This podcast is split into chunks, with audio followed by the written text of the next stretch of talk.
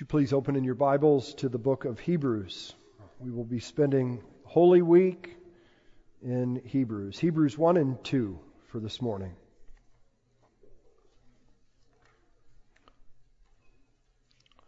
I read an article the week before last that caught my attention, although it really was not unusual, as I think you'll see, but it nevertheless caught my attention fresh. It was about a young college student, a Christian, studying social work at a state university. The very reason she decided to study social work was because she wanted to have training in such a way that she could obey Christ's command to visit those in prison, to care for the needs of the poor, for the widow, and for the orphan. With zeal to follow obediently her Savior, she entered this program in social work. But as her course of study went on and it became clear of her faith in Jesus Christ and her belief that the Bible is actually the inerrant Word of God,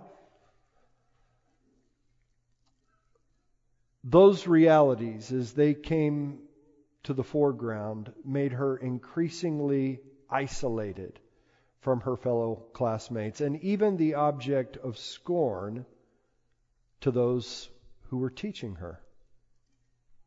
In our secular society that is increasingly hostile to evangelical Christianity, this story is all too familiar. We could tell it a dozen times over with slightly different details and different people. Christians in our society are seen as hate filled hypocrites, intolerant, and really completely out of touch with reality as viewed through the eyes of the world. So, is it any wonder that so many Christians in our day are jumping ship? Everybody, including you, including me, let's just take stock for a moment. Everybody is tempted to keep their faith to themselves in the public square. We don't really want to come out as followers of Jesus too soon or with too many people. But there are some, an increasing number in our day, who are deconstructing their faith. You've maybe read about this. People who are dissecting and eventually rejecting the faith that they grew up with. I don't know that this is new, but it is all over Christian news, this deconstruction stories, because of very famous people that are deconstructing their faith. Some go so far as to completely throw it all away and adopt the philosophy of the age. The challenges that we face in our day are very real to us, and they are unique to our age, and yet they are not new at all. We see this in the book of Hebrews, written to a group of professing Christians, likely living in Rome, who are being persecuted for their faith. As we read on in the book and get to chapter 10, we see some of the specifics of what they're dealing with. They were being publicly exposed to reproach and to affliction. Does that sound like what we see in our day? Some of them had been put in prison, others had experienced the plundering of their property. They weren't being killed. This is what I want us to take note of. This isn't like during the days of Nero when they're being handed over to the lions. They're not being killed for their faith, but they're not very popular. And they're being publicly ridiculed and opposed. Very similar to what we're experiencing in our day. And so some of them, if I can say it this way, all the way back then were deconstructing their faith. One way that this showed up was that some of them who had been previously Jews, but then who had professed faith in Jesus Christ, they were saying, we will just fall back into Judaism because it's safer. You see, in the Roman Empire, the Jewish religion was legally protected. So they would just take a step back from full fledged faith in Christ, still be very religious, but not embrace this radical message of God who became man, was crucified for our sins, and then risen from the grave. Some of them were going even further, and I think they were beginning to wonder if what they believed at first was really true. You see, at first, they had believed that Jesus was the promised Messiah. And at first, they had believed that following his crucifixion, that he was raised from the dead, which validated and vindicated his crucifixion and established him as the promised Davidic Messiah who would have an everlasting kingdom over all of the earth, who even now was seated at the right hand of the throne of God, reigning over all, and who one day would put all of his enemies under their feet. They believed that at the beginning. But as they began experiencing oppression and opposition, they began to wonder is this really true? It sure doesn't seem like all things are under the authority of Jesus. It sure doesn't seem like his enemies will put, be put under his feet anytime soon. Is he really the Messiah? Or have we believed a bag of lies? Is all of this really worth it? Is Jesus really worth it? I imagine that the crowds that welcomed Jesus on the first Palm Sunday may have felt the same way. As he comes into town on a donkey, they hail him as king, but his triumphal entry didn't seem so triumphant a few days later as the religious leaders are opposing him as he's arrested, as he is tried as a common criminal, as he is then crucified on a cross and then buried in a borrowed grave. Is he really the Messiah? Is he really the King?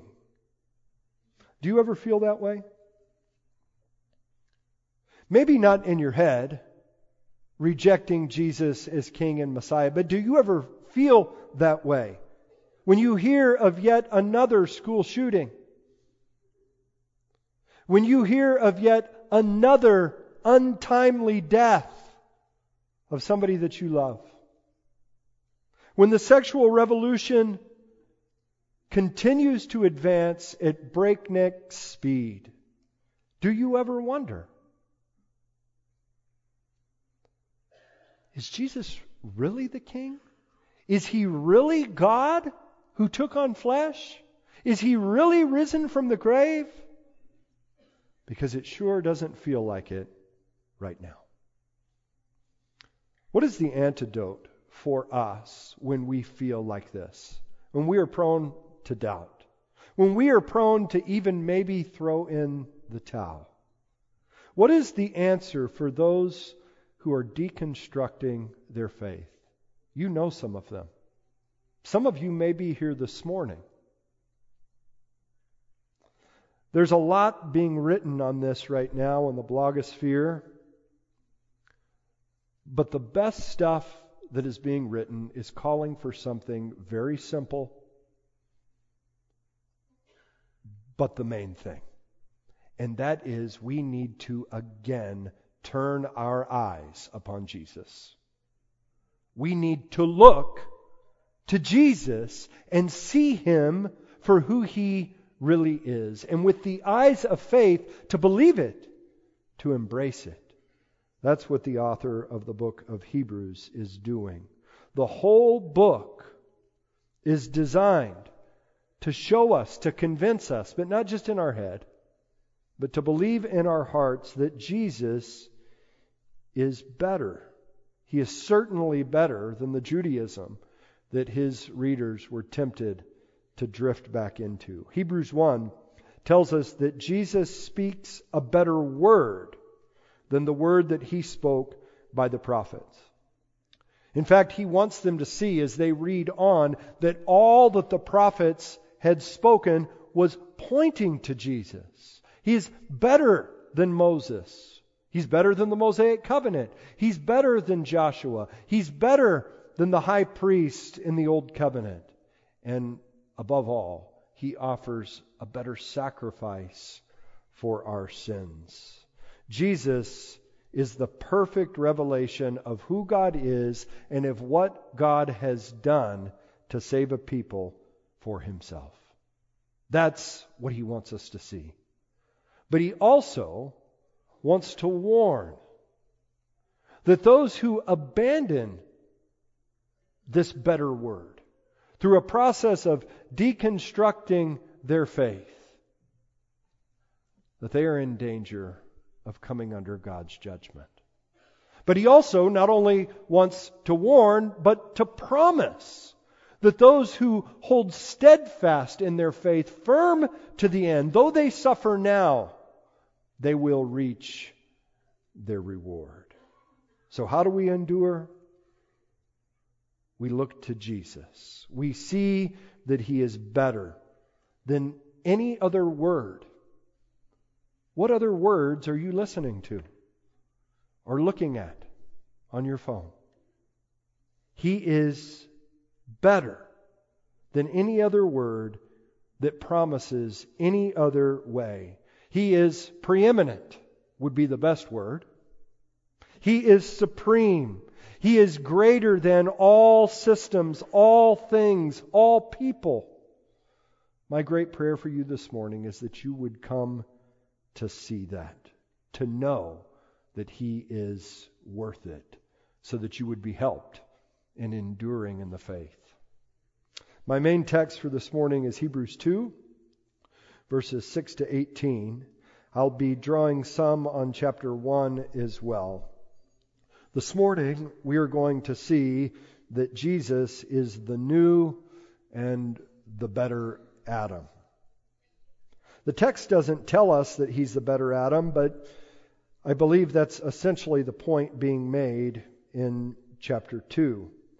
Jesus succeeded where Adam failed, but he also suffered for Adam's hell-bound race, as the hymn says. And that is the key to us getting the point of this text. The suffering of Jesus is what helps us to make sense of the suffering we face in this life as we await his return. The suffering of Jesus and his subsequent glory is what we need if we are going to endure. Because you see, the way he went is the way we will go if we are in him. If we endure in the faith, if we finish the race, we will meet him at the finish line. So, would you please stand for the reading of God's Word, beginning in verse 6 through the end of the chapter.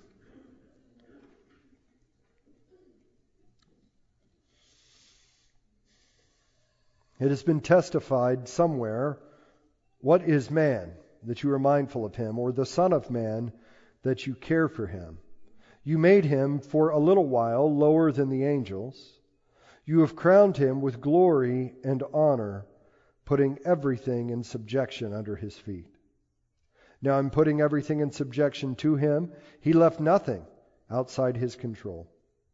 At present, we do not yet see everything in subjection to him, but we see him who for a little while was made lower than the angels, namely Jesus, crowned with glory and honor because of the suffering of death, so that by the grace of God he might taste death for everyone. For it was fitting that he, for whom and by whom all things exist, in bringing many sons to glory, should make the founder of their salvation perfect through suffering. For he who sanctifies and those who are sanctified all have one origin. That is why he is not ashamed to call them brothers, saying, I will tell of your name to my brothers. In the midst of the congregation I will sing your praise. And again, I will put my trust in him. And again, behold, I and the children God has given me.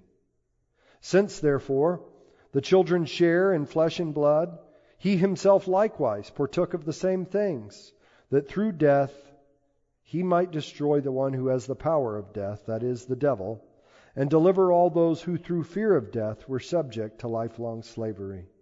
For surely it is not angels that he helps, but he helps the offspring of Abraham. Therefore, he had to be made like his brothers in every respect, so that he might become a merciful and faithful high priest in the service of God, to make propitiation for the sins of the people. For because he himself has suffered when tempted, he is able to help those who are being tempted. This is the word of the Lord. You may be seated. My sermon in a sentence is those who trust in Jesus will go the way that he went. But this needs a fair amount of explaining, so I have three points to drive this home. The first point will simply lay out where Jesus went, the way that he went in verses 6 to 9. And then in verses 10 to 17, we'll consider how it's possible for those who trust in him to go the way that he went. And then lastly, how all of this is a help to us, to encourage us to be steadfast in the faith. So let's begin with the way Jesus went. I said earlier that Jesus is the new and better Adam, and the text doesn't say that, but one of the reasons I say that that is the case is because of the quotation of Psalm 8 in Hebrews 2, verses 6 to 8. The author quotes Psalm 8 saying, What is man that you are mindful of him? Or the Son of Man that you care for him? I believe these verses in Psalm 8 are intentionally looking back to Genesis 1, where man is created in the image of God. The word in Genesis 1 for man, created in the image of God, is Adam. The Adam, humanity, was privileged. God gave humanity dominion over all of the earth.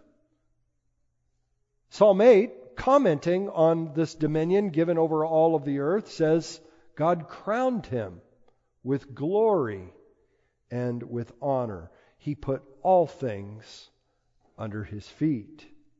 But as verse 8 says, even though God originally put all things under humanity's feet, at present, I think this is a key verse in the passage, at present, we do not yet see everything in subjection to Him. As we look around, it doesn't seem like all things are in subjection to humanity, does it? Why is that? It's because of sin. God gave humanity authority, rule over all creation. That's part of what it meant for them to bear God's image. God has rule over all things. So, as his image bearers, he gave humanity rule over creation. But that rule was always subject to God's rule. Man was called to live under God's authority. But Adam rebelled against God's word. Adam rebelled against God's authority. And when that happened, everything fell apart. So we don't see everything in subjection to humanity. We learn in Genesis chapter 3 that the fall leads to things like pain in childbirth. The ground that we are called to work produces thorns and thistles. We earn our living by the sweat of our brow, so to speak. And what is more, we are all subject to death. And so we, along with all creation, are very aware that this world is not in subjection to humanity. We groan. As Bob Dylan says, everything is broken. Broken cutters, broken saws, broken buckles, broken laws, broken bodies, and broken bones, people speaking on broken phones. Take a deep breath Feel like you're choking? Everything is broken. Does that describe your experience or what? Do you ever feel that way?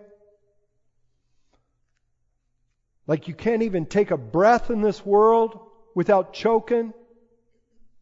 Like everything is broken? We don't need a sociologist to point this out.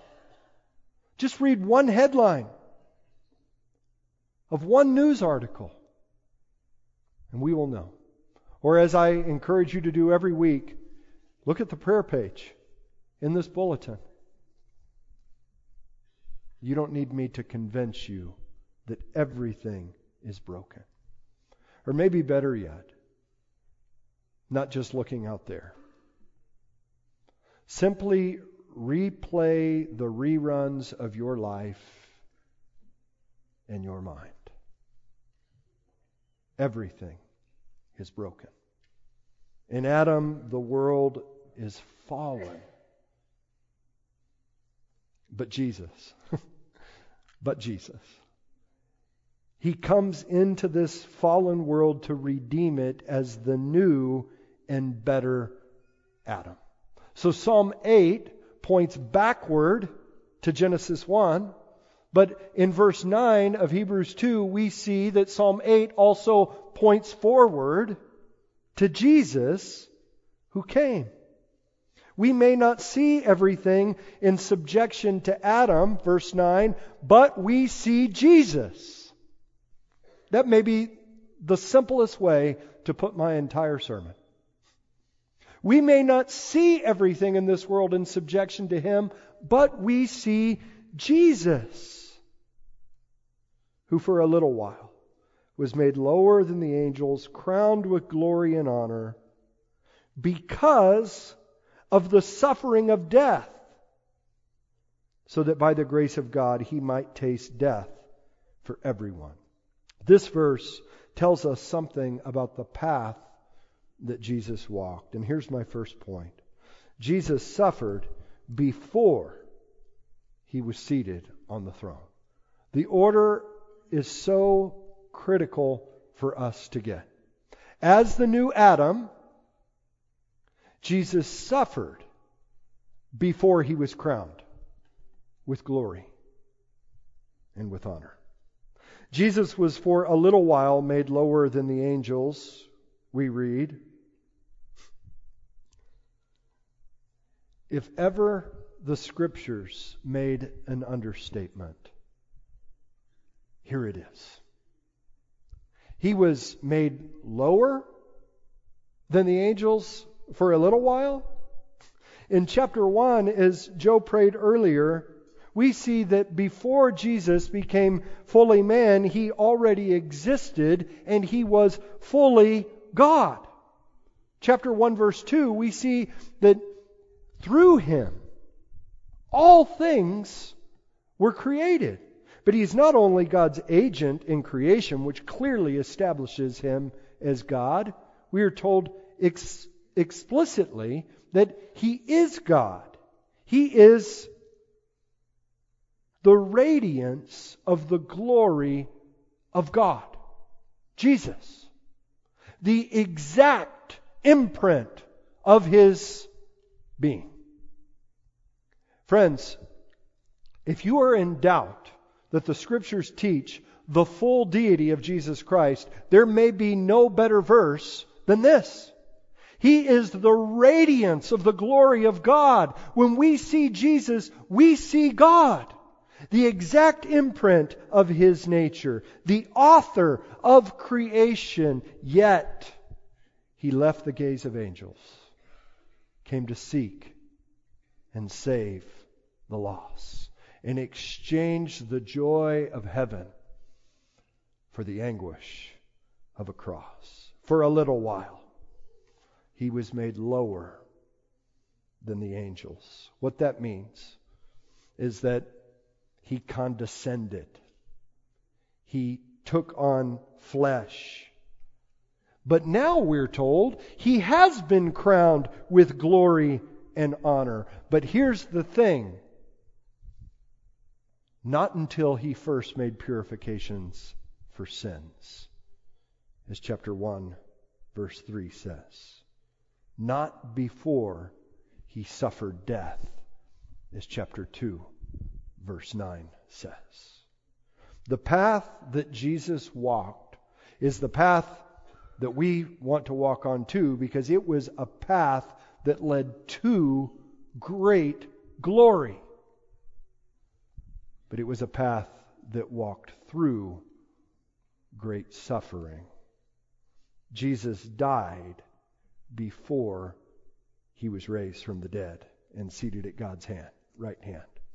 He had to bear the cross before he would wear the crown, and the same will be true for us as well.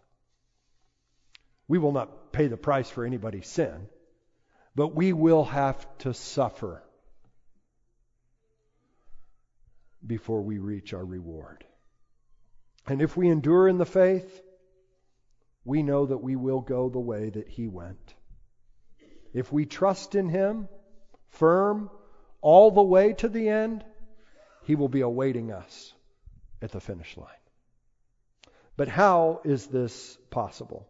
And that leads to the second point that comes out in verses 10 to 17. And this is my feeble summary of what we see in these verses. Jesus suffered as a man to bring us to God.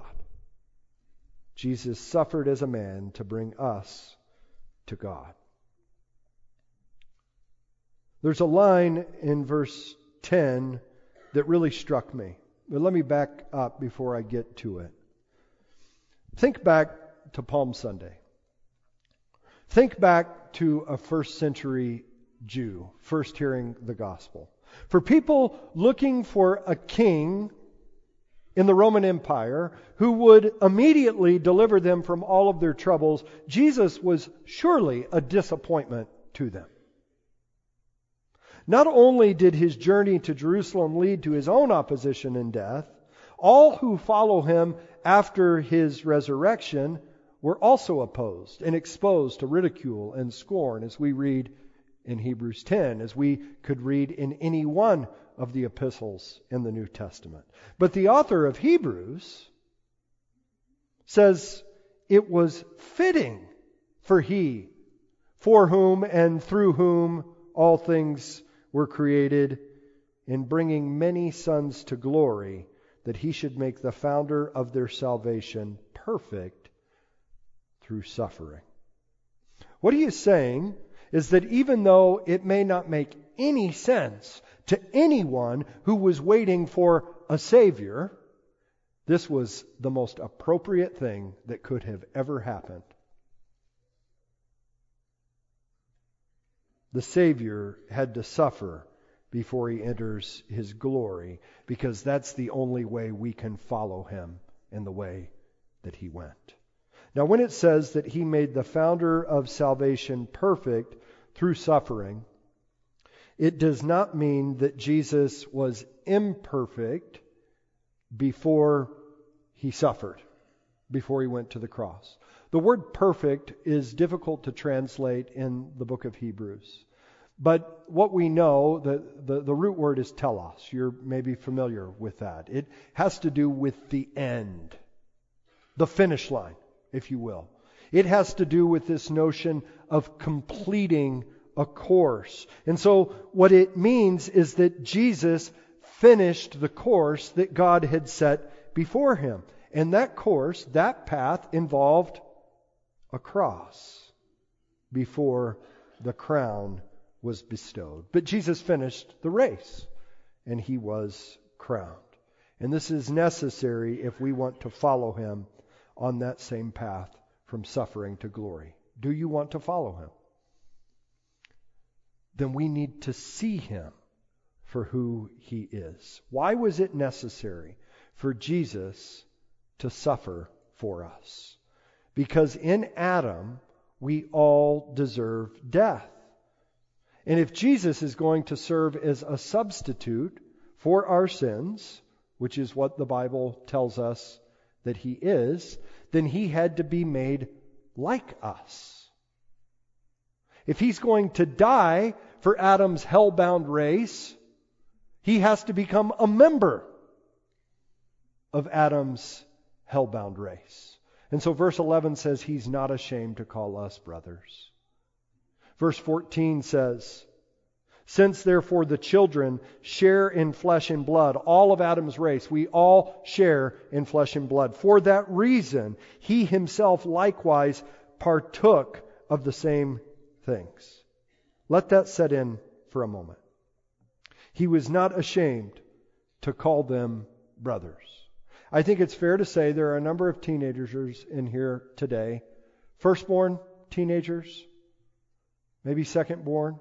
Is it a stretch to say that you are from time to time ashamed of your siblings? Maybe simply slightly embarrassed by them, but sometimes you don't even want to be seen with them, especially if your friends are around and your reputation is at stake. In those moments, you definitely don't want them talking to your friends. But some of you, you would just prefer it if your siblings don't talk at all. You are flat out ashamed of them. We can relate to this. All of us have been ashamed, let's just be honest, of a family member at some point in time. And wouldn't it be completely appropriate for Jesus to be ashamed of the race of Adam? The Holy One ashamed of sinners. But the text tells us he wasn't ashamed to call us brothers. He calls us family. He became one of us. And this is necessary, as I said, because of Adam's fallen race. He had to become one of us. Jesus suffered on the cross before he was seated at the right hand of God We've already said that. The cross comes before the crown. But this is what I want you to get here the cradle comes before the cross. Let me put it this way you have to have Christmas in order to have Good Friday. You have to have Good Friday in order to have Easter. Jesus had to become one of us in the flesh if he was going to die for us. And his death comes before his victorious resurrection so that he can take us who were doomed to die where he has gone at the right hand of the Father. What did his solidarity with man? What did his suffering for man accomplish? Oh, so much. He partook of the same things, we are told. What a great verse that through death he might destroy the one who has the power of death, that is the devil, and to deliver all those who through fear of death were subject to lifelong slavery. Why did he have to walk the path that he walked from glory, exaltation, to humiliation in his incarnation and his crucifixion before he was exalted again? Because he had to come and get us who were held in bondage to slavery and sin, who were living our lives in fear of death, and rightfully so living in fear of death. He had to come as a propitiation for our sins, an atoning sacrifice to satisfy the wrath of God that we all deserve in our sin. He had to do that. He had to come and get us so that he could take us to the Father. And in doing so, he defeated all of our enemies. As chapter 1, verse 13 says, following his incarnation, his death, his resurrection, he sat down at the right hand of God, and he will remain there until God makes his enemies a footstool for his feet. So let me come back to the crux of the issue. It may not feel like all things are in subjection to Jesus. I feel you, as they say. I get it. But we need to know with the eyes of faith, as we look to Jesus, that He is at the Father's right hand. He has been exalted. He has been given a kingdom that will last forever and that is over all things. That is true already. He is already the king. But his kingdom has not yet finally and fully come to fruition.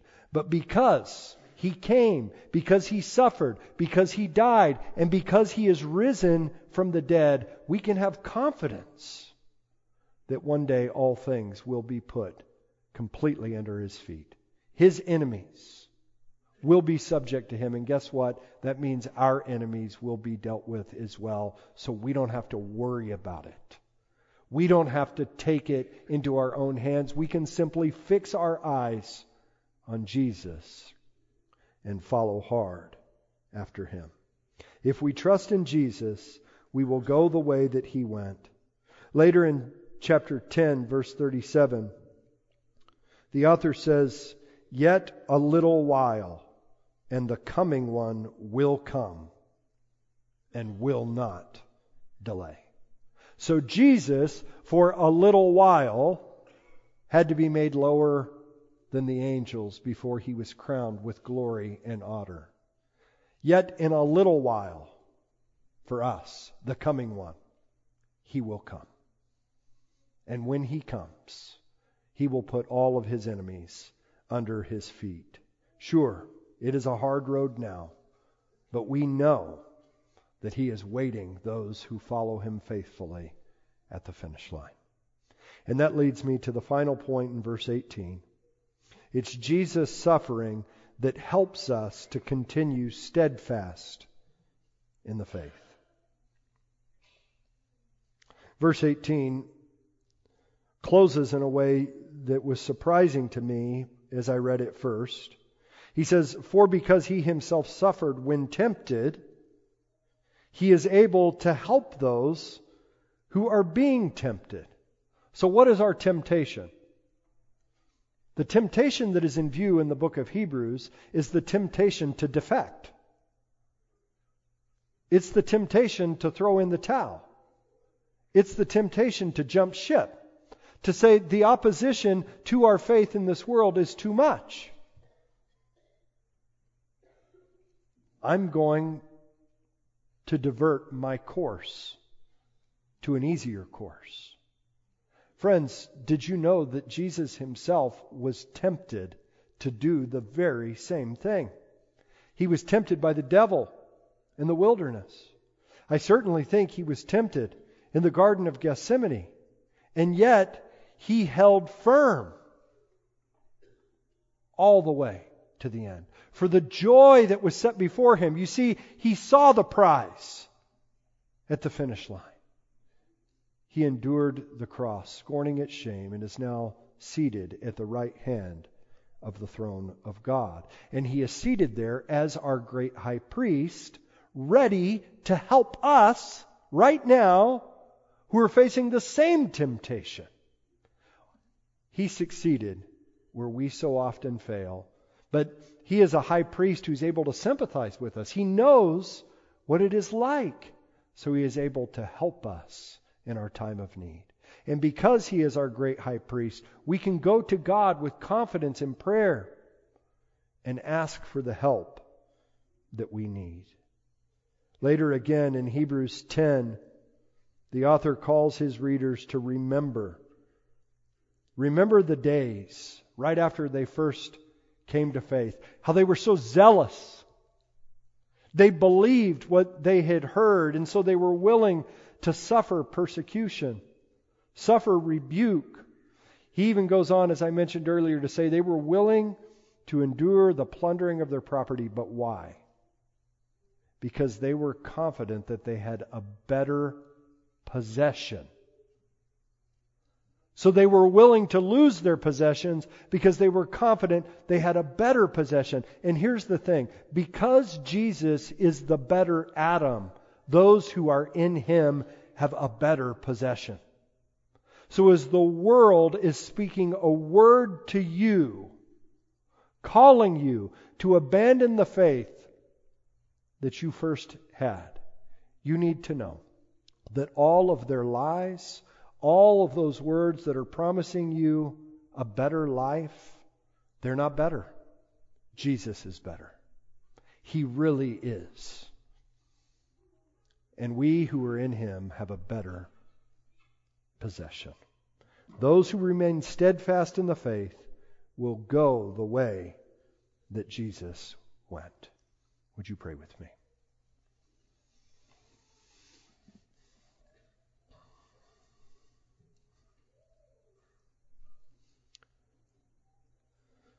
Father, I first want to simply thank you.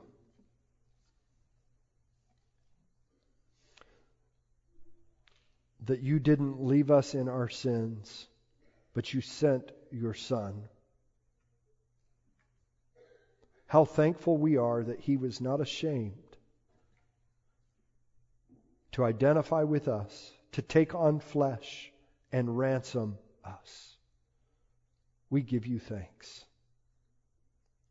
But Father, we are in need of great endurance. And so I pray that you would strengthen our faith. There are many in this room who are convinced in their head that Jesus is the Messiah. But that head knowledge has not moved down into their heart. And they're on the verge they're on the verge of falling off the path. Impress upon their minds the supremacy of Christ your Son. Help them to believe that He really is better than all that this world has to offer. Help them to put away the false delusion that they can be safe if they will simply be silent.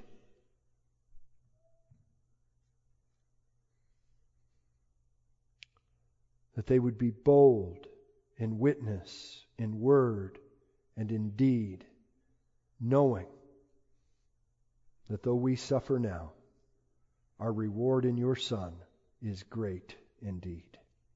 In his name that we pray. Amen.